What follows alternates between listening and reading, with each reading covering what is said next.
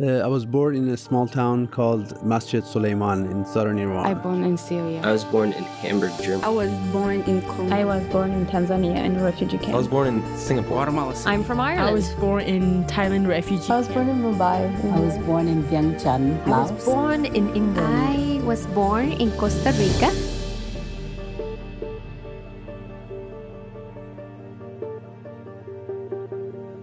Welcome to Many Roads to Here, bringing the voices of immigrants, refugees, and asylum seekers to a national conversation about migration and identity. I'm your host, Caitlin Dwyer. In the last year, we've seen shocking instances of anti Asian hate in the U.S. The sudden uptick often gets explained as a result of pandemic prejudices, but given the long history of racism against Asian Americans and Pacific Islanders, it's clear that these acts of violence are nothing new. Portland artist Roberta Wong is the daughter and granddaughter of Chinese immigrants, and as she grew up, she experienced racism firsthand, as well as the decline of Chinatown and the cultural history that is maintained there. Through art and volunteerism, Roberta now seeks to combat the stereotypes and erasure that continue to harm the Asian American community. Stephanie Valance has her story. Roberta Wong was raised to be quiet, respectful, and obedient. She spent much of her childhood doing chores in her family's Chinatown restaurant, getting lost in thoughtful contemplation for hours. All those years of introspection led to a meaningful career in conceptual art. Her artwork, however, is anything but quiet. The first piece that I created was a piece called All Orientals Look Alike. And when you hear that that phrase, you think, huh, you kind of laugh at it as if it's a joke. You know, of course, that's not true. I actually ha- added four individual faces, portraits of different ethnic Asians. The central portrait was a composite of those four individual portraits to represent the myth of who we look like. So those features are interwoven into each other and I wanted to show in the funerary setting just uh, mourning the loss of identity that's imposed by stereotypes. But I also wanted to show the power of individuals to to shatter that image and to hopefully impact not only the viewer but also give individuals a sense of empowerment that they can change things, they can make a difference.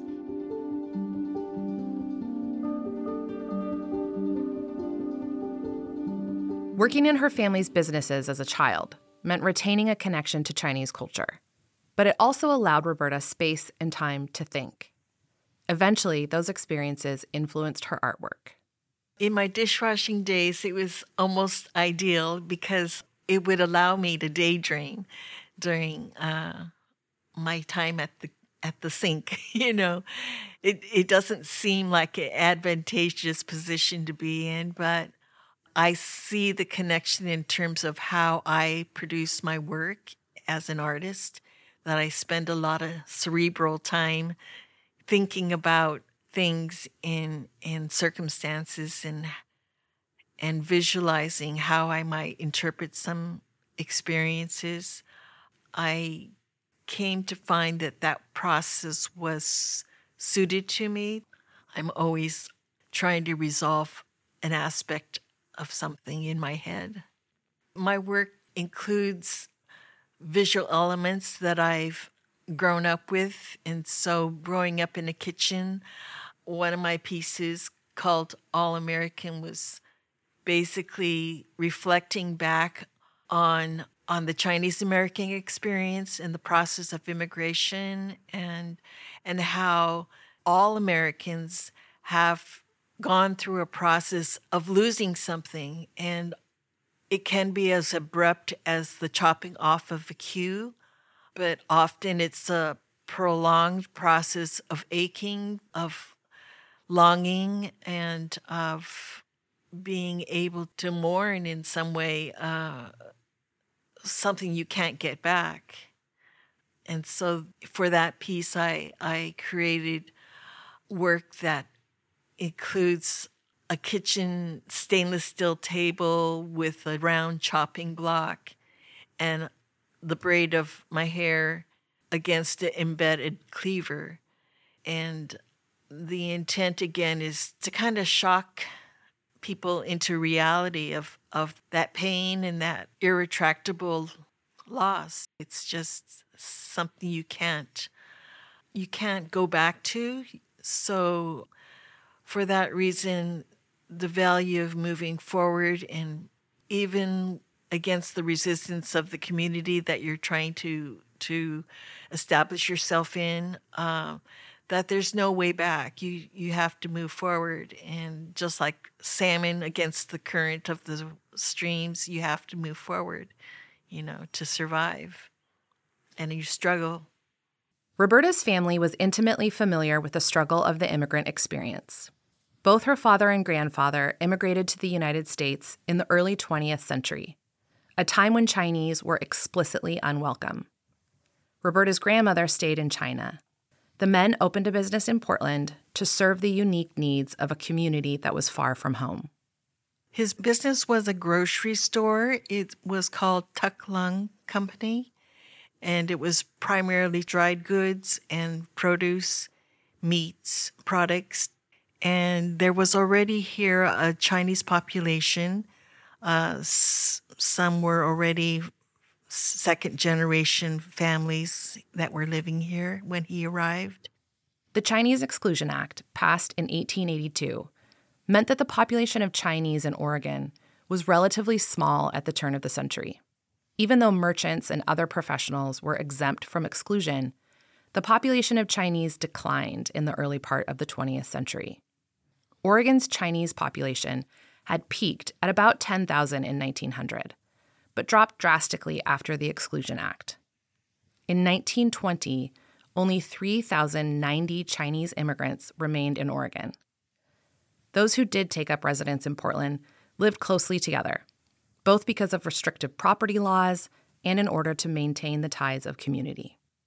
Chinatown was basically developed out of the mutuality of interest and culture that draws people together. So the food, the language, the community contacts that you have, and and that was the primary reason why Chinatowns exist. I think it was an area unimproved, so it was an area that was um, that followed the water line of the river and was constantly flooded, and thereby not a, a prime real estate. And so that's where the early Chinese immigrants lived. It was probably low cost housing at the time. Roberta's father, uncle, and grandfather lived in a hotel in Portland's Chinatown. Eventually, World War II changed things. Many Chinese born immigrants, including Roberta's father, served in the war. President Roosevelt officially repealed the Chinese Exclusion Act and when the war ended, Chinese veterans were allowed to send for their wives. Many moved beyond the strict borders of Chinatown. My mother came over in 1947, and this was because my father served in the Army during World War II, and he served uh, without citizenship because, again, as many of them did, when my mother arrived, they actually purchased their house so by 1948, they were settled in Southeast Portland, and it was a neighborhood that was, I guess, I don't know if they want to call it redlined. It was a it was a district area approved for African Americans as well as Asians, and uh, I know we had Japanese American neighbors, and we had other wives who were married to servicemen, so Italian families, uh, Austrian families. And so it was a very intermixed neighborhood. Roberta was born in 1953. And though her family had moved out of Chinatown, their business remained rooted there. Roberta and her many brothers and sisters worked first in her grandfather's grocery store in Chinatown. When her grandfather died, the business went to her father. Her father suffered a back injury eventually, and the grocery store business became too labor intensive he and Roberta's oldest brother purchased a cafe. Though no longer selling groceries, her family continued to serve the needs of the Chinese community. We were a coffee shop that served breakfast and lunch, and it was a business agreement that my brother and father had with his his client base, which was the groceries and uh, restaurants in the neighborhood and families that, that were part of the neighborhood. So he intentionally chose not to open for dinner as so he wouldn't compete with their client base. And it worked out to be a good relationship. And the coffee shop became kind of a hub for the community. That's where they'd go and take their breaks and, or come before they go to work. And it was quite a, a memorable childhood that I had growing up there. So, in we as children would take the bus every day after school and join them, and uh, we'd have our chores to do and as well as our homework, and we'd have dinner with all the coworkers and family style. The restaurant welcomed a diverse clientele, no longer serving the Chinese community exclusively. The hard and fast lines between Chinatown and the larger white community of Portland began to soften. The restaurant gave many white Americans a glimpse of Chinese culture. We were known at the time we had dim sum for the first, I think uh, we had the first offerings of dim sum. I think it was openness in, in our clientele that was open to receiving us as a family as well as open to trying new foods. And I think food is again the the equalizer that brings people together. But Portland has had a history of early patronage to Chinese restaurants and foods. Portland having a community of farmers that were in the West Hills allowed for produce to be a part of the daily market, which was not typical perhaps of the Western offerings that was here previously, but the the offering of fresh produce was kind of a, a, novelty, I guess, for a lot of Westerners. And so the fact that um, the Chinese uh, restaurants were preparing them and uh, impressing, I guess, upon the Westerners, you know, how good vegetables can be. Roberta also crossed in and out of Chinatown, living in two worlds. Roberta's own identity as Chinese American was influenced by a childhood spent immersed both in Chinatown and in mainstream public schools. Being Chinese American wasn't dominant in my thinking.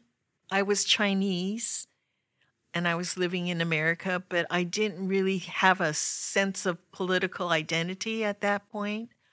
Um, again, most of our associations were with other Chinese families. Your first identity is as a member of the family and being Chinese, again, that was, I was the obedient daughter.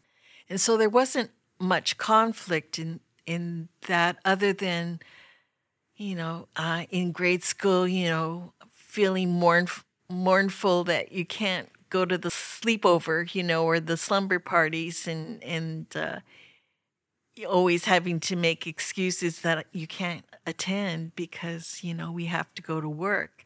My first overt experience with racism was in fifth grade. It was um, a focus on history and we, geography. We were doing a map game, and the teacher would say a, the name of a city, and we were to locate the country where the city is located. So, unfortunately, the person I was playing with was a poor loser, and so as a consequence, he, he shouted out chink, you know, for, as a derogatory intent to, to demean me for, for showing him up. And the teacher was so aghast that he just took the boy out by his ears into the hall down to the principal's office and the classroom was silent at that point and uh, I just patiently waited at the blackboard, you know, for the teacher to come back. So as a child, though, you know, standing at that blackboard, I basically acknowledged to myself that I wasn't responsible for this person's ignorance. You know, it's not my fault that this guy is not cool or, you know, in understanding, you know, and thinking that he could say something to me to make me feel bad is is unfortunate. His shortcoming not mine. And so uh, i've never taken insults as a reflection on me. It's more of a reflection on them. And i s- maintain that perspective today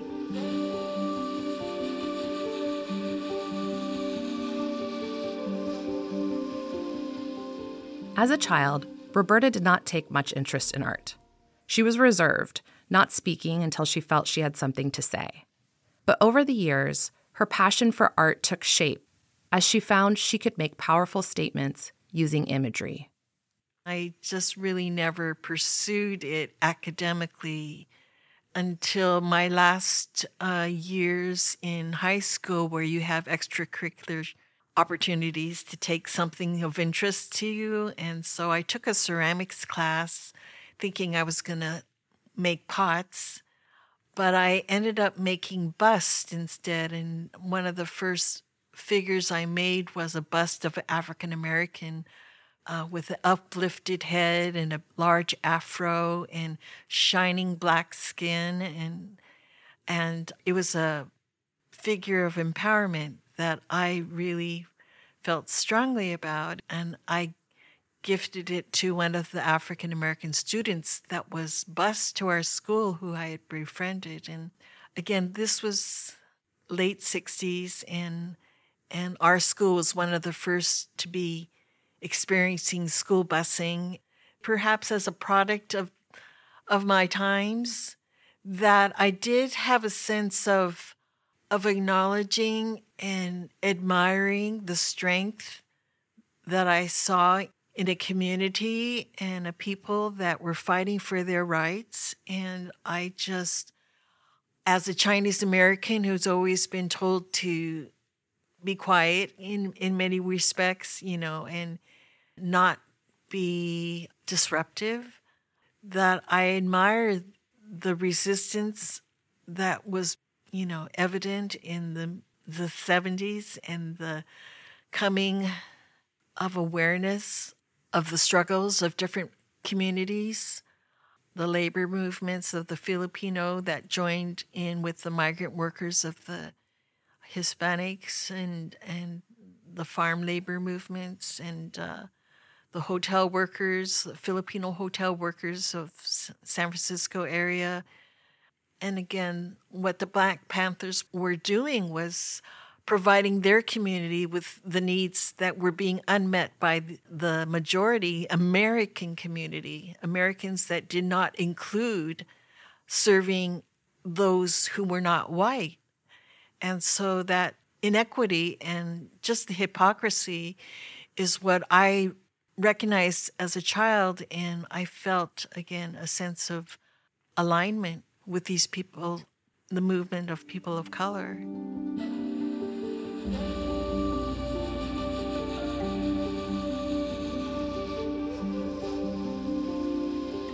Even though she was beginning to experiment with her own artwork as a high school student, Roberta really wasn't aware of art being a means of resistance on a grander scale. She pursued art in college and worked at her family's restaurant while she attended Portland State University. But it wasn't until she found conceptual art that she felt connected to the potential in art to address issues of social justice. I respond to the work of Chris Burden, who was creating work that tried to address complacency in society. And he did it by putting himself in situations that would prompt action. I personally believe that change can only happen internally, that you have to really have a change of heart to make change in your actions. And so I wanted to present work with the same idea to work against complacency and and work towards consciousness and present information to people that would only be framed by the title and I didn't want to interject my personal bias to the piece And in many ways, uh, I've described it as creating a threshold for people to stand at, to, to look through, and to consider walking through to have that experience. Roberta felt particularly compelled to use her art to challenge the harmful stereotypes that often manifested in violence. She especially wanted to highlight the reality of life for Asian Americans and challenge societal complacency after the brutal attack on Vincent Chin, a Chinese American man murdered near Detroit in 1982. It was a consequence of the buildup of the Japanese presence in the auto industry and the loss of jobs and of American autos factories. And on the night that Vincent Chin went out to celebrate his bachelor party with a wedding planned in a week or so, uh, he was confronted by two auto workers, a father and his son in law, and they basically accused him, a Chinese American, of being responsible for them taking their jobs. Um, so it didn't matter that they weren't Chinese, the fact that they were Asian and Asian faced and irrecognizable or indistinguishable to them because of their ignorance, you know, they basically broke out into a fight and they thought it ended there, but the two auto workers got in their truck and started trying to hunt them down. I think uh, Vincent was by himself, but he was confronted by Ebens, one of the men, and basically beaten with a baseball bat. And he died subsequently of those injuries. And instead of getting married on his wedding day, he was buried. And the what brought my attention was after the fact but but it was the consequence of the trial and the fact that the two men were not uh, found guilty that they basically got away with murder. And the outrage of the Chinese community basically brought the media attention to this incident, which probably would have gone unknown as just a loss, another death in a big city. But the consequence of, of uh, violation of civil rights became the issue. And it brought media attention, and it also brought the Asian community together. And it was the first civil rights case for an Asian American because at that time the civil rights laws only applied to African Americans. And so it was a test case uh, to, to see where justice was, justice lies. And they won that civil case with an awarded, you know, dollar amount and, and some jail time for one of the members. But the primary person at fault has yet to pay uh, a single dime to this day. This is a piece again that I carried in my head for many years. I I didn't know how to respond in, in many ways. I just wanted to bring those elements of the auto industry and baseball, the all American pastime, into the reality of what American life was or con- the consequence of American life for Asian Americans. That it's not a game and it's not a pretty picture.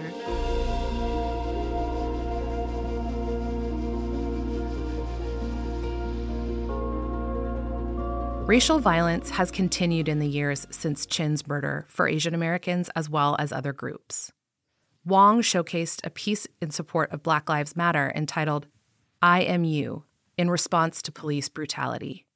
Her goal was to show the common humanity in all people. The piece shows a figure holding its hands up in surrender. On the figure's palms are the words, I am you. Wong outlined the figure's internal organs to show that each of us are made of the same stuff. She is also familiar with more subtle forms of racism erasure, othering, and the persistence of the go home mentality.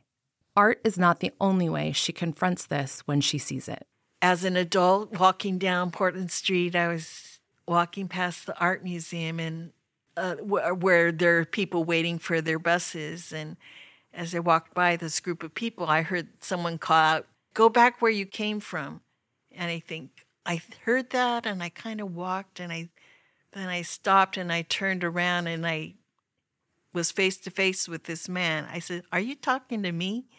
And he just kind of muttered on. And I, I asked him, Well, what side of the ocean did your ancestors come from? You know, and he'd keep muttering on. And, and it was, again, just opportunity to educate, you know, this man, regardless if he comprehended it or not, that that he's not from this place either, you know, that he came from somewhere and he should heed his warnings, you know. Uh, and so that's that's the lesson I think for all Americans to consider and understand that if you're not part of the indigenous population, you don't belong either. I think that perspective is still lacking in our society, which is why we have so many issues about race and culture and, and, and the conflicts that we're still dealing with today. Roberta is still focused on confronting those issues and conflicts. She stopped working in the cafe in 1985, but missed daily life in Chinatown. The restaurant eventually closed in 2001, and Roberta still mourns the loss. She is working to maintain the Chinese community's legacy in Portland by volunteering at Portland's Chinatown Museum. The Chinese Town Museum has been a substantial effort by the local Chinese American community. It's the elders in our community that raised those dollars to support an effort to retain our imprint in this community our presence is slowly being erased. The developers are, like wolves at the door, waiting to for us to go away, and and they want to take over this area. I feel my perspective is relevant, and I that's why as an artist I create what I do because it's relevant, even though it may be not uh, your experience. It's part of my reality. It's it's what I've experienced. And so I'm doing what I can to make this a viable effort to to retain our presence here in Chinatown. So um, there's a lot to retain here, a lot of information, a lot of culture, a lot of beauty, a, a lot of humanity, and it can't be erased. Many Roads to Here is a production of The Immigrant Story. Many thanks to the Japanese American Museum of Oregon for allowing us to record there. This episode is part of the I Am an American series, generously funded by Anne Naito Campbell. For more episodes in the series, please visit our website. And to learn more about the Oregon Rises Above Hate Coalition, please visit OregonRisesAboveHate.com. You can listen to our podcast monthly on Portland Radio Project and stream us wherever you get your podcasts.